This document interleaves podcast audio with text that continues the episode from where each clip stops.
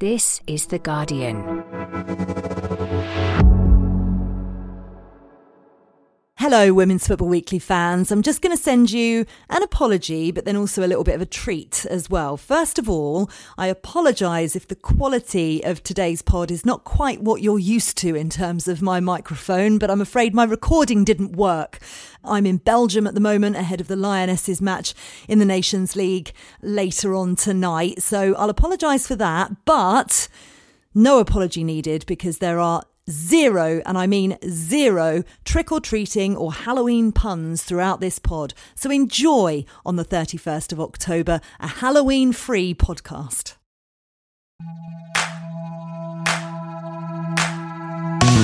Hello, I'm Faye Carruthers, and welcome to the Guardian Women's Football Weekly. Anyone for tennis? No, sorry, we're a football podcast, aren't we? Uh, not for the first time. The Ballon d'Or Awards have caused some controversy, not in terms of the winner, congratulations to Spain's Aitana Bonmatí, but by scheduling it in a women's international window. So many of the players shortlisted couldn't attend. But it's okay, because equal pay advocate Novak Djokovic could be there. We'll dive into the second round of Nations League fixtures as they reach their conclusion, as well as rounding up all the international action and heading to South America. Meanwhile, Luis Rubiales has been banned from football for three years. You'll be unsurprised to know he's appealing. So we'll discuss all that, preview next week's WSL fixtures, plus take your questions. And that's today's Guardian Women's Football Weekly.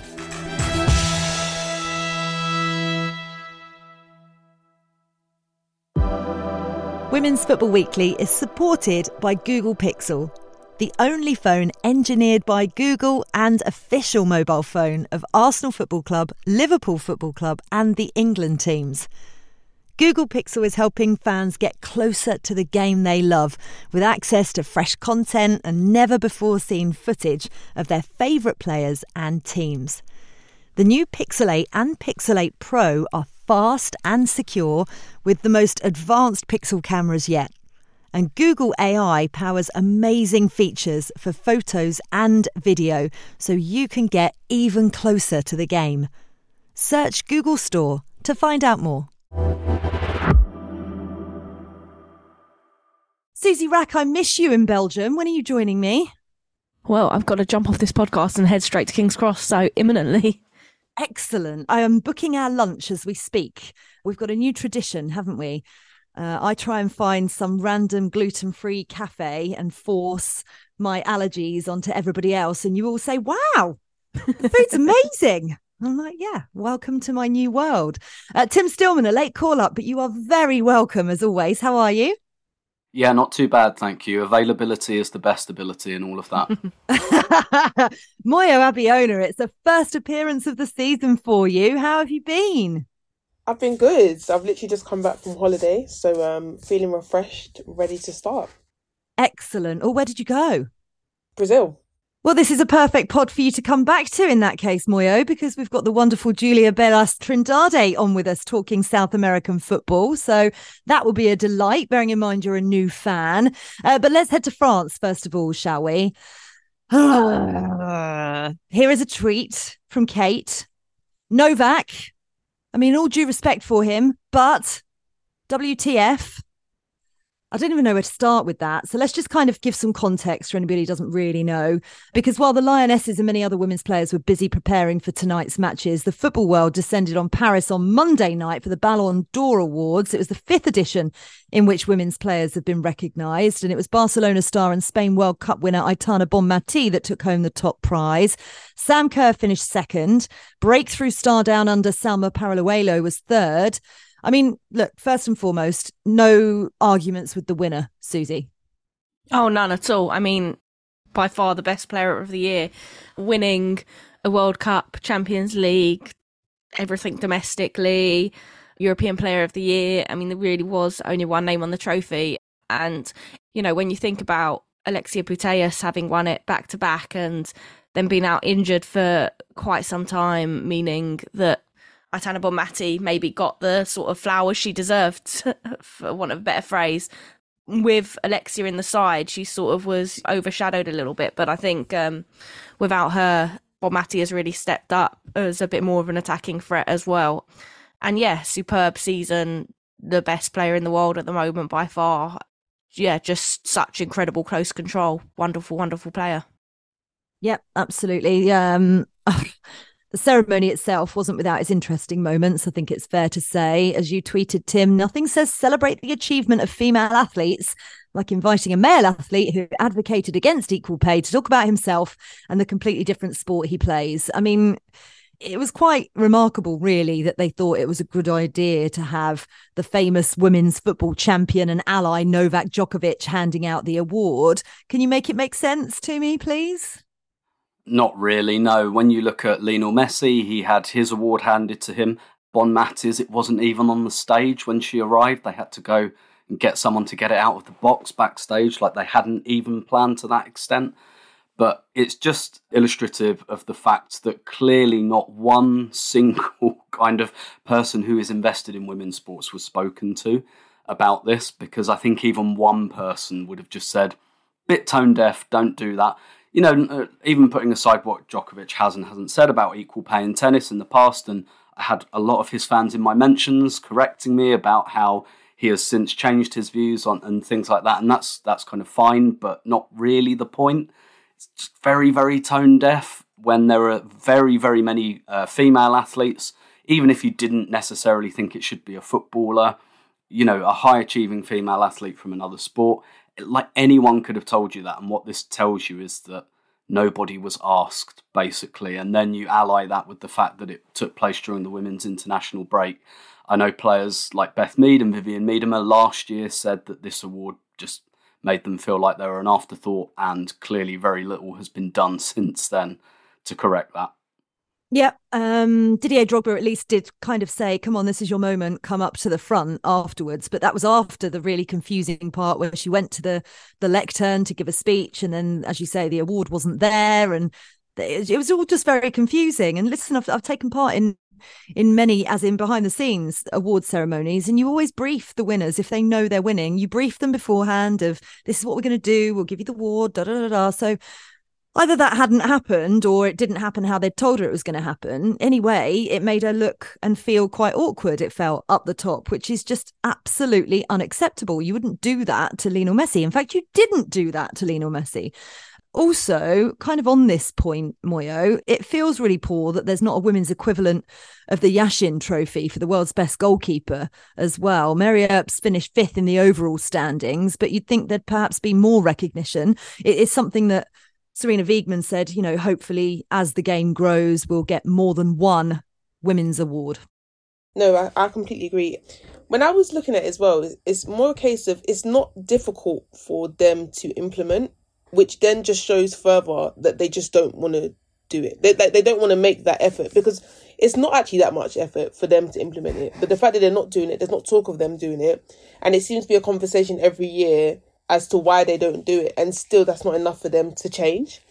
Yeah it's annoying from my perspective as well because they're doing this thing where they're giving okay they're finally giving women an award and it's almost a sense of they want us to be grateful that they're doing this. And if we're going to be grateful for something it should at least be done well. The bare minimum that they are doing should at least be done well and it feels like they're doing this to a bare minimum standard whilst not also doing the other things that they're doing for the men as well I don't know how they they implement it in terms of do they address it and say okay yeah we haven't done this or do they just slide it under the rug and just say okay cool next year we just implement it without making a big show of the fact that we're implementing it. I saw someone tweet saying okay but what will it be called? There's a lot of top keepers that have come through the women's game that it can be named after. Um, so I don't think that is really a big talking point in terms of like how they're going to push through that award. But yeah, I think it's something that needs to be done. Yeah, I tell you what, there's some quite heavy and dusty rugs out there in the football world, aren't there, that we need to start removing. Uh, Susie Jane asked, is the time right to add more awards for women's football at the Ballon d'Or, e.g., goalkeeper, young player, etc., assuming that FIFA can actually sort out the scheduling and appropriate staging?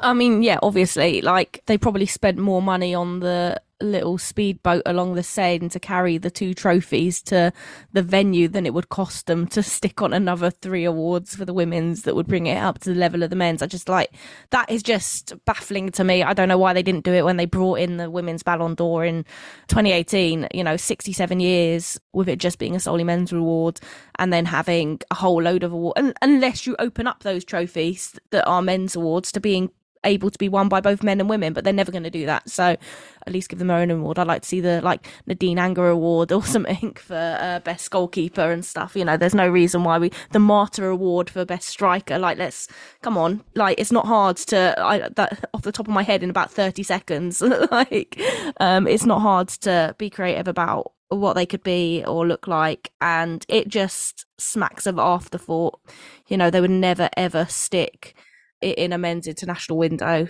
Um, you would never see players like Harry Kane flying in from ahead of an England camp on match day minus one to go and collect an award or Messi doing it or whatever, you know, like you just never would see it. So why why are we having to watch it?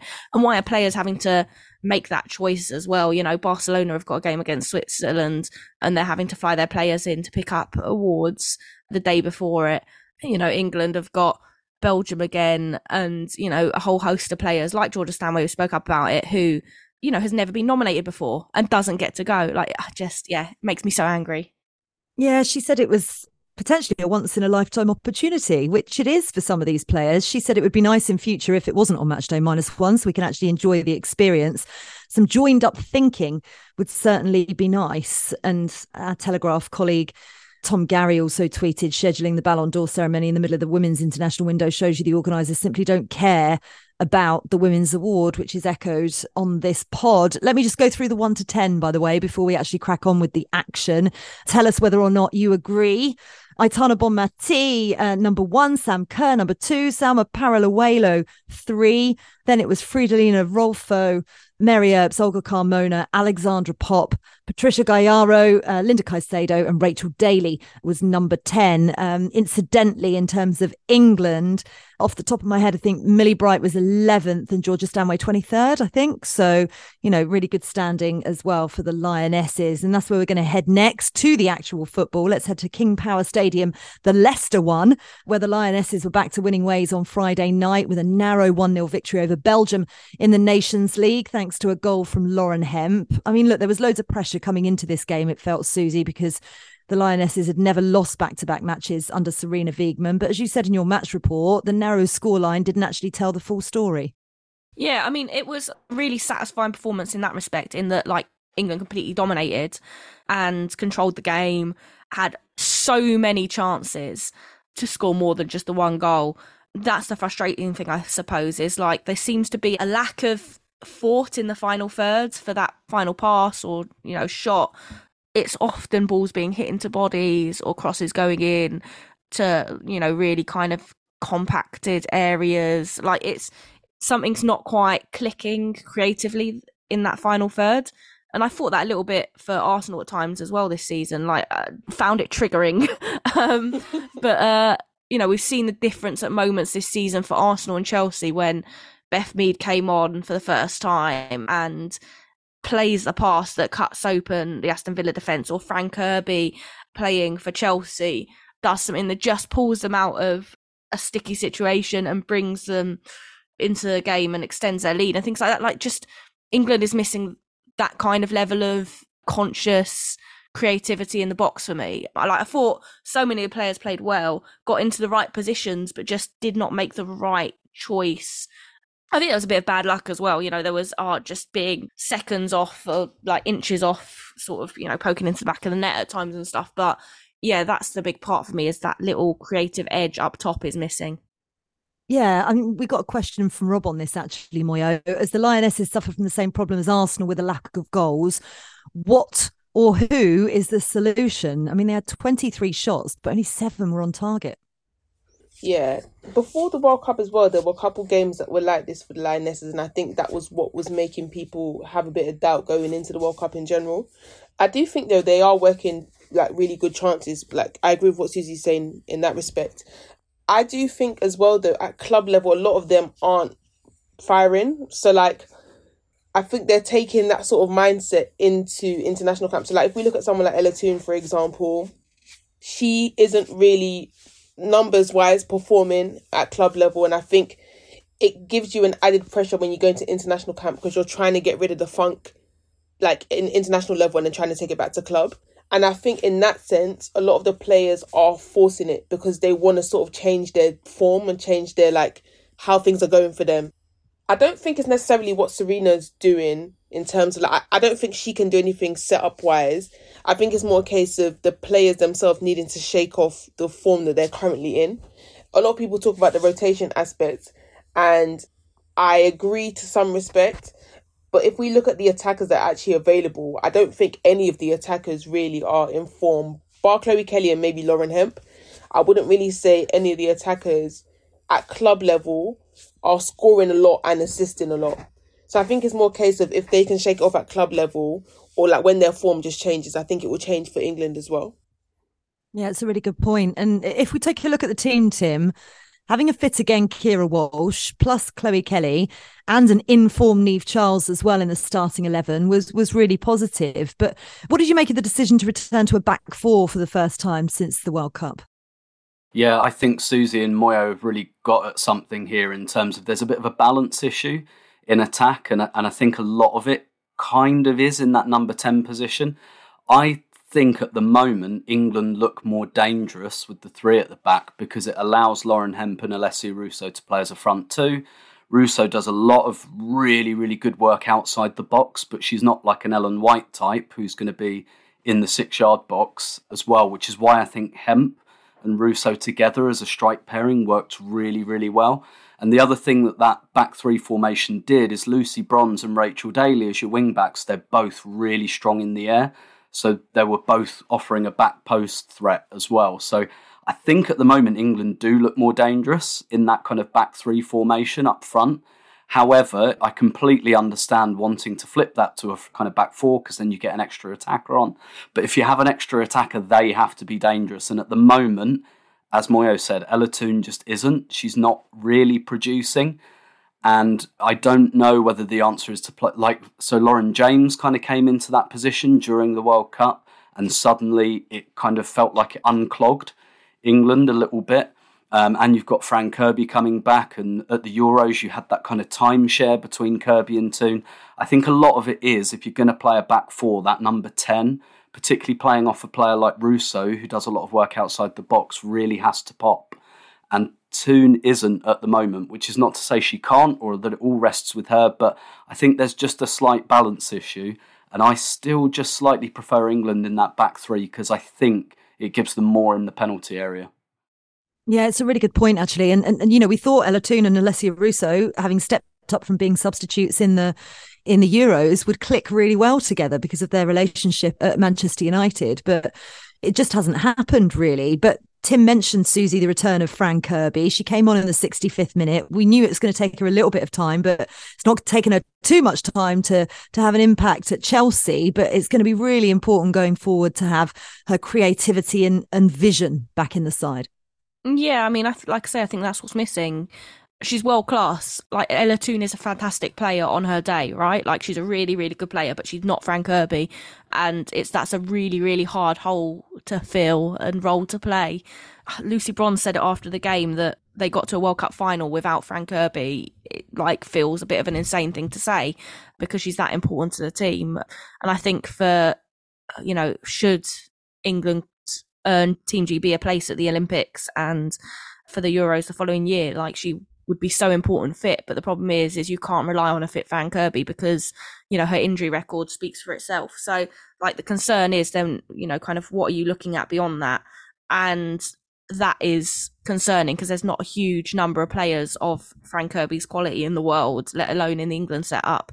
I think Ella Toone needs a rest really badly. Um, you know, she's very young and has played a lot of football. Similarly, Alessia Russo, but I think Arsenal and the England setup together have done quite well at managing her early on in this season in terms of, you know, like in the last window, not calling her up for the first game and bringing her in midway through camp and stuff. You know, that's negotiations that Arsenal doing with uh, national teams about kind of giving their players that had such a short turnaround after the World Cup a bit of a break Marc Skinner did rest her for a, a game, but it's not enough. To me, she looks really, really exhausted mentally as well. Because when you're not playing well, it's draining. Fran Kirby is vitally important to England's success, and I struggle to think of a player of the quality that she possesses other than Lauren James coming through. But Lauren James doesn't have the consistency yet and is still very young. Yeah, she's a big miss, isn't she? Um, had to pull out of the camp with concussion that she picked up in in training, and it's a real shame because I think you know she is a player that on on her best nights can really unlock a defence with a little bit of magic. Look, we're not going to go too heavily into this evening's match because plenty of you will have been listening to this after the game has taken place. But Moyo, what more would you like to see from the Lionesses in the second of this double header against Belgium? I think just going with a bit more intention in midfield. I feel like sometimes because Georgia Stanway and Keira Walsh are so good and so solid in midfield, it feels as though they get comfortable with the defense just knocking it about between them. I think being a bit more penetrative in getting the ball into the final third could help England because you want to be able to sustain pressure, and I think it will start with those two. So it will start with Keira Walsh and and Stanway as well, and then I think from the wide players, I think just deciding between them and the fullbacks who's going to keep the width. I think we saw a couple times that sometimes it seems as though the onus is only on the fullbacks, but we want it to be that the wide players also keep some of the width. You want to keep that sense of like mystery in terms of who's going to actually go wide, who's going to come in. I think that will help them a lot in terms of like making the opposition defense move. Yeah, I agree. Uh, the clean sheet was big as well. We haven't actually touched on that. It ends a run of five games without one. Another one later on would be most welcome. And as we record, uh, the Lionesses are level on points with the Netherlands with three games to play. Obviously, if you're listening to this pod after tonight's matches, that will be different. Um, but the Dutch comfortably beat Scotland 4 0 on Friday night. Danielle van der Donk, Esme Brugts, Lineth Beerensteyn with the goals out in Nijmegen. Uh, they meet again at Hampden Park on Tuesday night. England must top their group, you'll remember, to have a chance of qualifying automatically for next summer's Olympics on behalf of Team GB. Uh, right, that's it for part one. In part two, we'll talk Rubiales, round up some of the other international highlights, and take a trip to South America.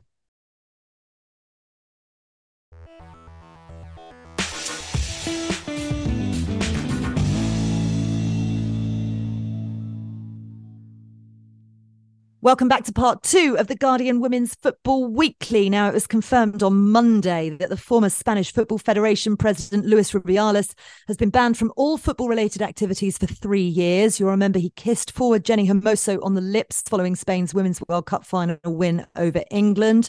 A FIFA statement said it reiterates its absolute commitment to respecting and protecting the integrity of all people and ensuring that the basic rules of decent conduct are upheld. Rubiales says he intends to appeal against the ban, posting on social media, I will go to the last resort to see that justice is done and that the truth shines through. We had an email from Jim which said Luis Rubiales' ban feels like it's more than a token slap on the wrists and was passed down fairly rapidly. What's the catch? What do you make of it, Susie? Is there a catch? I like the truth will out. I mean, just the most ridiculous statement from Rubiales and the idea that there's some kind of catch is also ridiculous.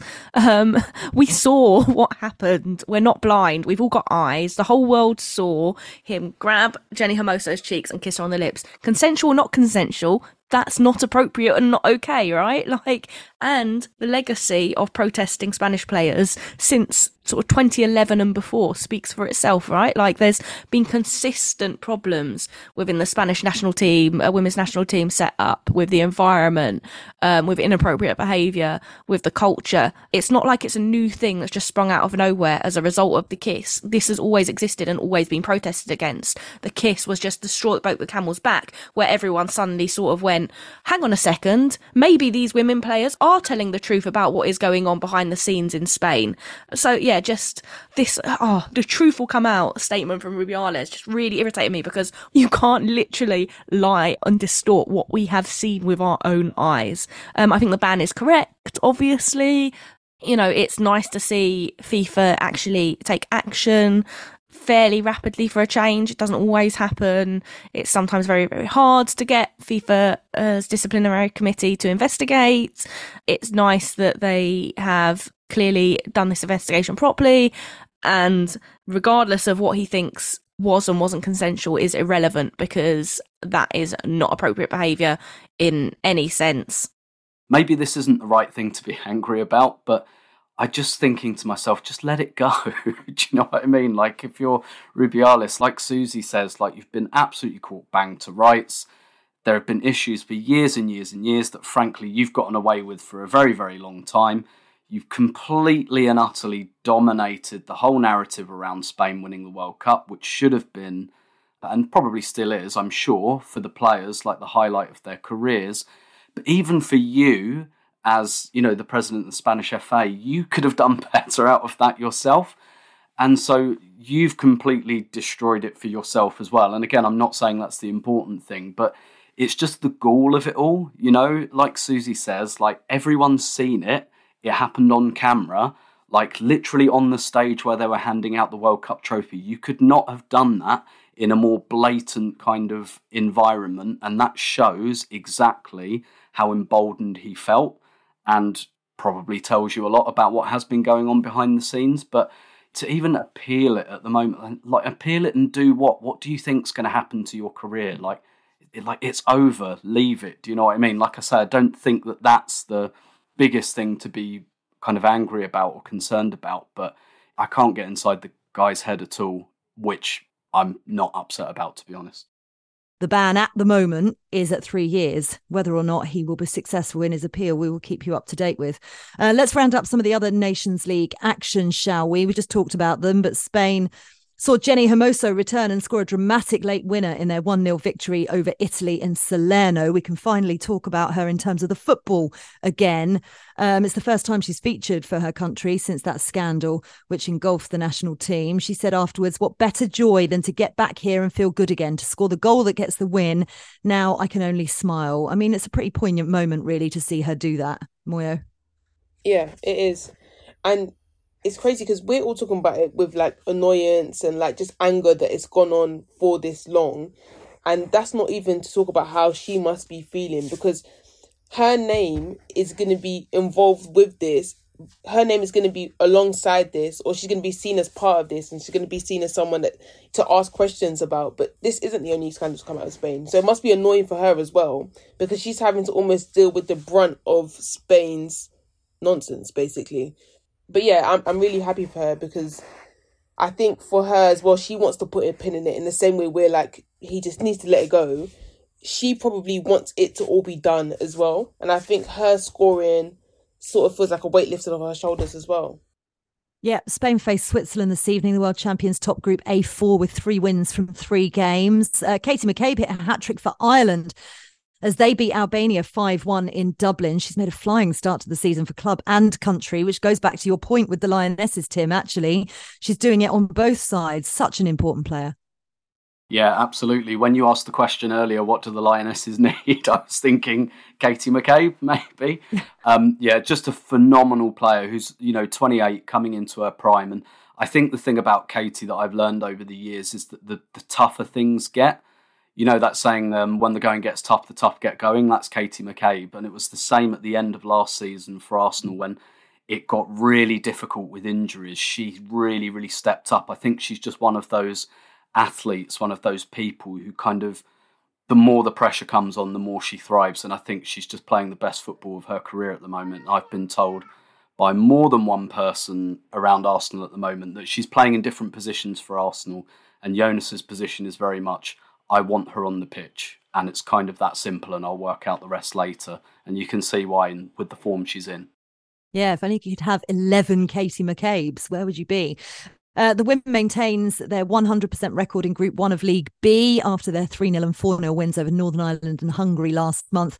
They play Albania again later. Uh, we mentioned Scotland briefly earlier on. They're going to be boosted by the return of Erin Cuthbert as they look to improve on Friday's 4 0 defeat by the Netherlands. They've had some brutal injuries to contend with, though. Real Madrid's Caroline Weir is out, Bayern Munich's Sam Kerr, and Manchester United's Emma Watson, all long term absentees. But Pedro Martinez Losa's side side are going to be hoping to put on a better show this evening against the Dutch. Elsewhere, Wales heavily beaten 5 1 by Germany in Sinsheim. That's the second successive Nations League game Gemma Grainger's side have conceded five goals in. Ceri Holland had equalised for Wales towards the end of the first half, but they were just blown away in the second, including a goal from Chelsea's Sjoeke Nüsken, who continued her good form internationally. Uh, late heartbreak for Northern Ireland, beaten after conceding a 94th minute winner in a 3 2 defeat out in Hungary. Tanya Oxtoby's side thought they'd earned a late draw when Aston Villa's Simone Magill scored her first international goal in two years from the penalty spot in the 89th minute, but it wasn't to be ultimately. And it's actually been a really difficult start to this tournament for all the home nations, really, Susie. How do we think the GB squad's shaping up in terms of potential representation from these other nations other than England if they make it? Not particularly well. Um, I mean, it's like, let's face it, if Team GB gets to the Olympics, it's going to be a team once again dominated by England players, not least because they will have won the qualification our European champions are obviously playing at a, a certain level of their star players from Scotland, Northern Ireland, and Wales that you know could potentially edge into the fold, particularly from Scotland in the likes of Erin Cuthbert, Caroline Weir if she's back from her injury, which seems probably unlikely, you know, players like that. But beyond those, you're struggling to find any of the level of the England players, which is really disappointing because it's in a way you know, maybe you should be artificial about it and say, well, this is a Team GB team. Let's put in a team that is representative of Great Britain, regardless of results. Like, I kind of feel like it should be slightly fun as well for every nation involved.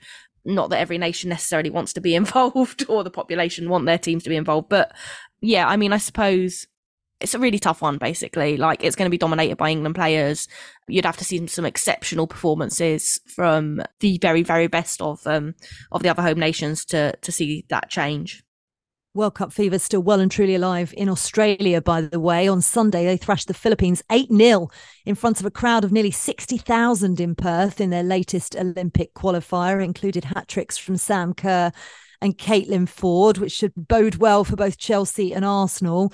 Uh, speaking of Chelsea, Mia Fishel scored the opener for the USA in their 3 0 victory over Colombia in a friendly on Sunday in San Diego. Twila Kilgore remains in interim charge following Vlatko Andonovski's departure after the World Cup. Um, some less positive news coming out of the Jamaica camp over the last week or so.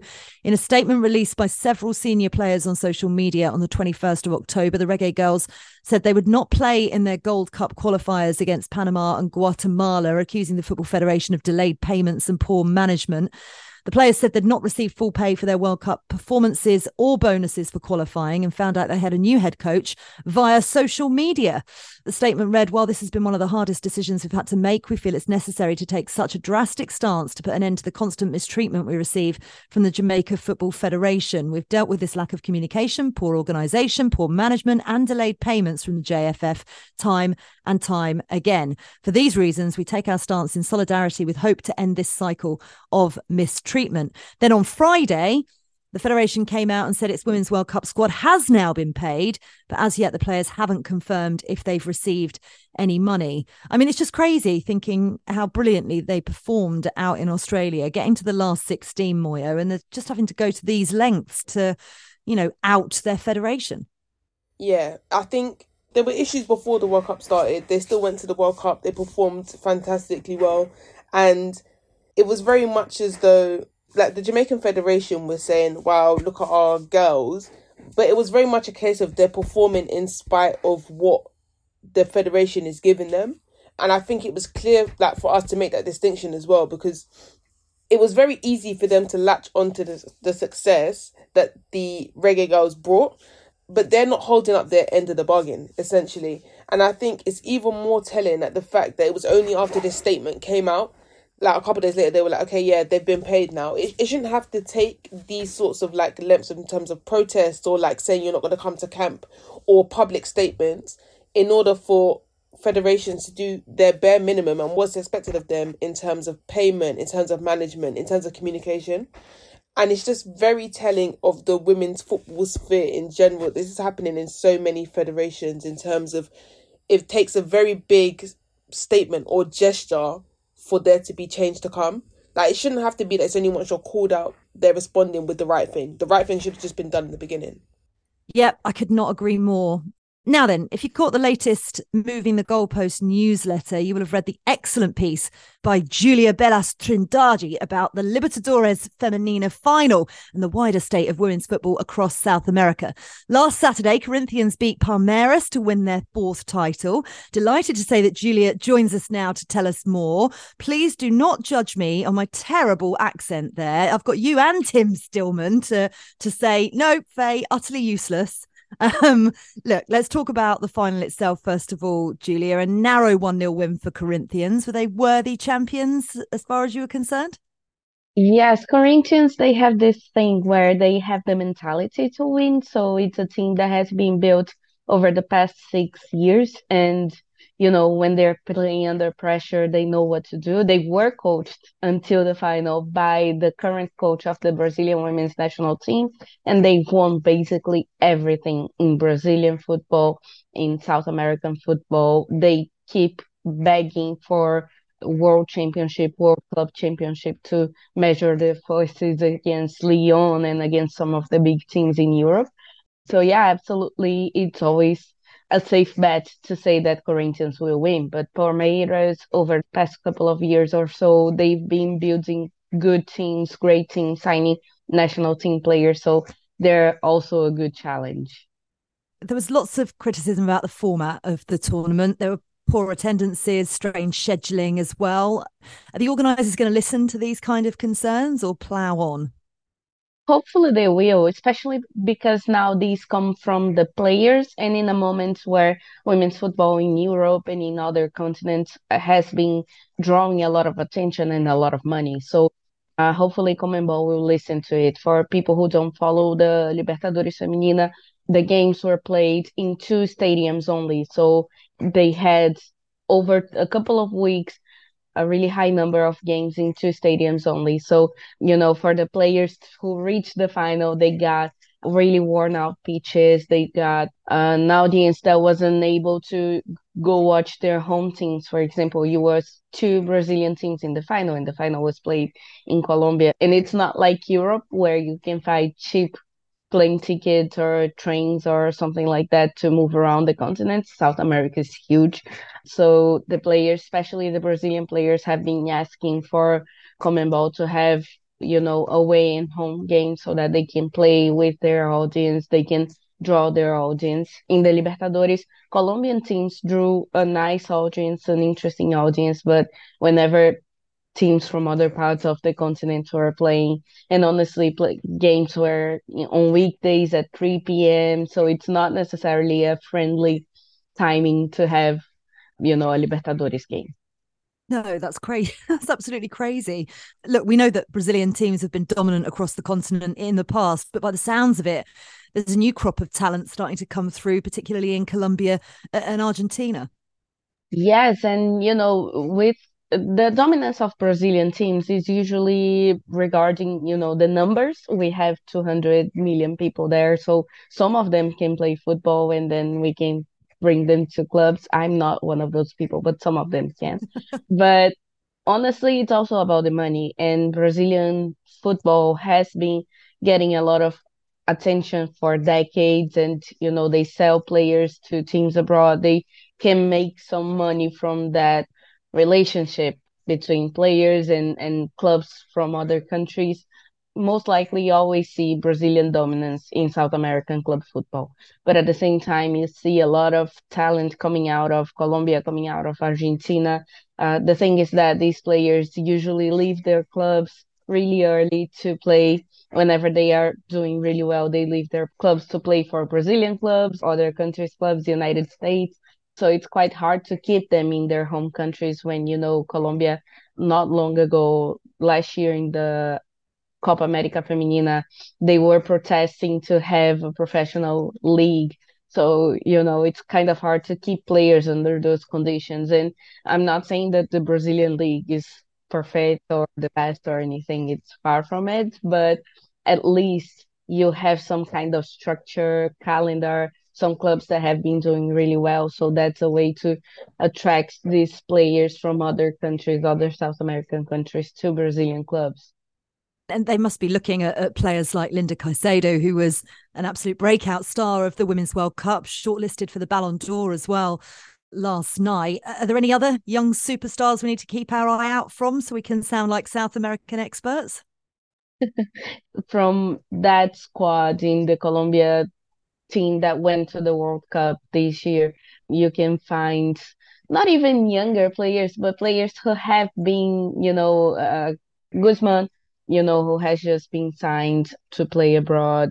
And Catalina Usme, you have so many good players, so many good uh, talent coming out of Colombia, and it will be really interesting to watch them play over the next few years because if they get the structure they deserve, if they get the you know the environment they deserve there to build good teams, uh, good clubs, because it all starts in club football. Um, I truly believe there will be a good challenge for Brazil.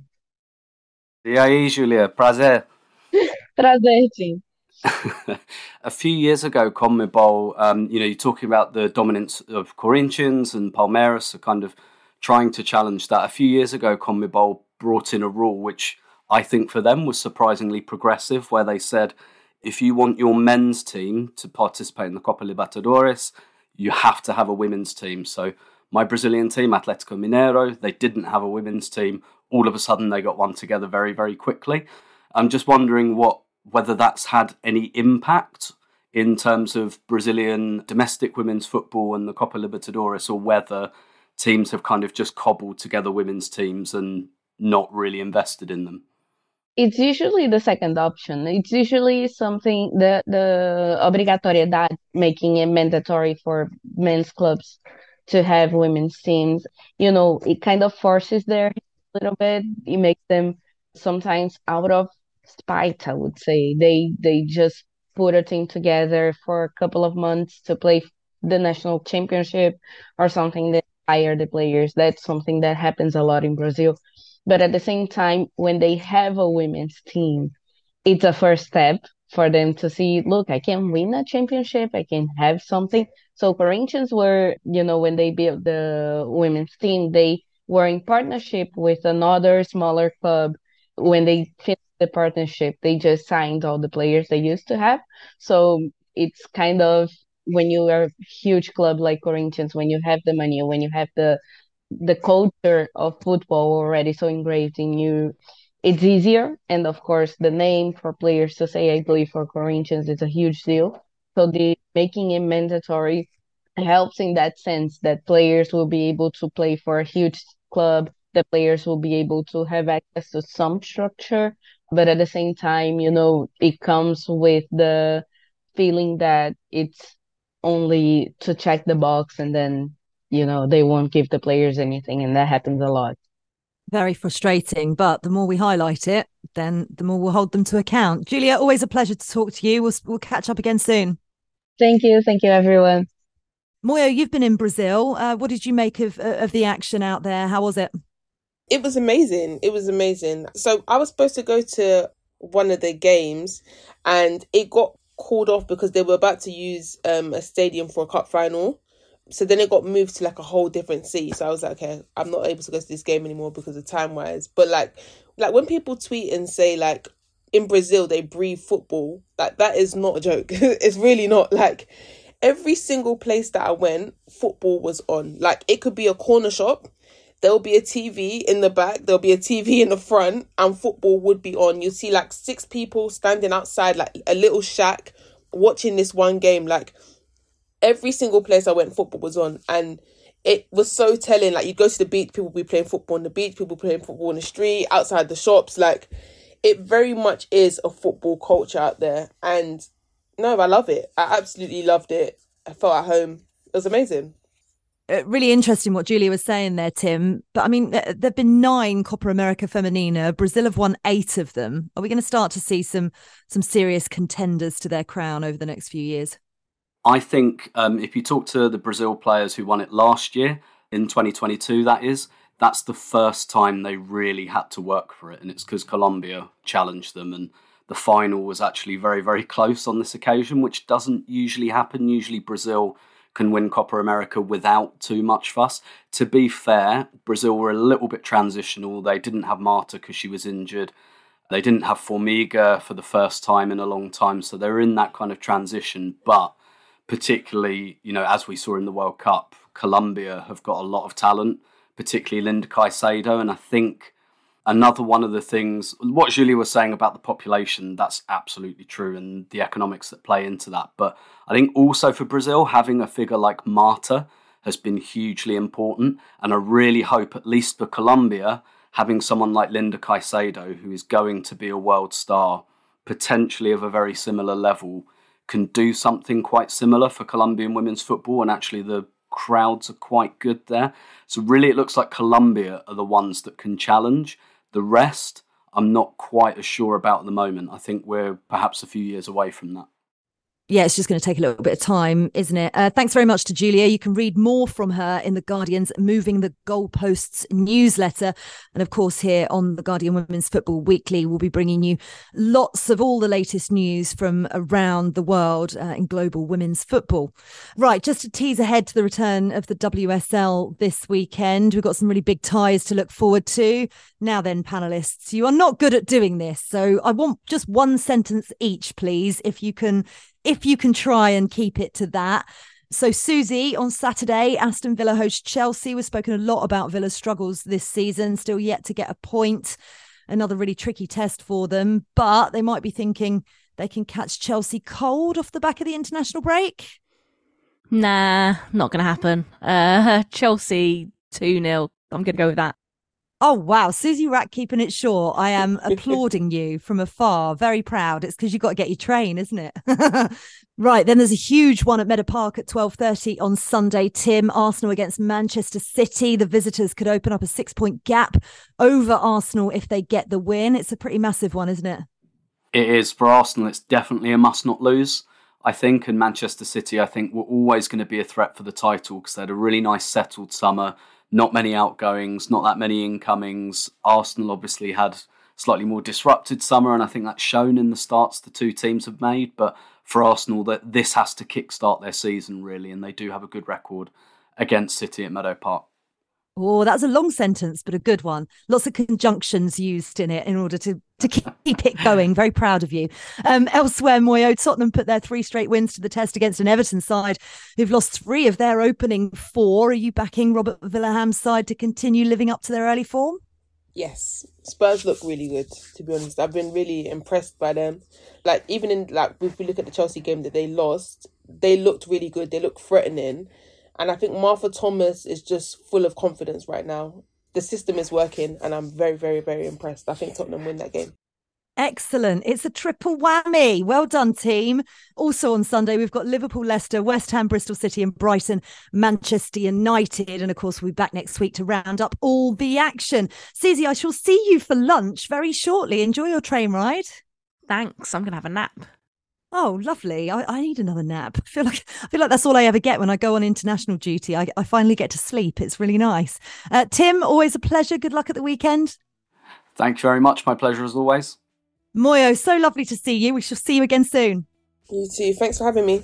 Brilliant stuff. So, as I say, the WSL returns this weekend and we'll be back on Tuesday to round up all the action. Remember, get yourselves involved uh, by emailing us at Women's Football Weekly at theguardian.com or tweeting us your questions and make sure you subscribe to the Moving the Goalposts newsletter. The Guardian Women's Football Weekly is produced by Lucy Oliver. Music composition was by Laura Iredale. Our executive producer is Sal Ahmad.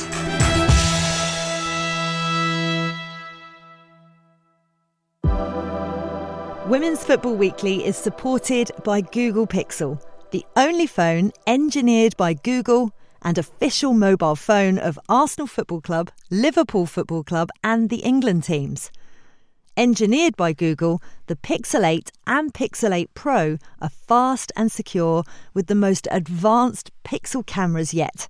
And Google AI powers amazing features for photos and video, so you can get even closer to the game. Search Google Store to find out more. This is The Guardian.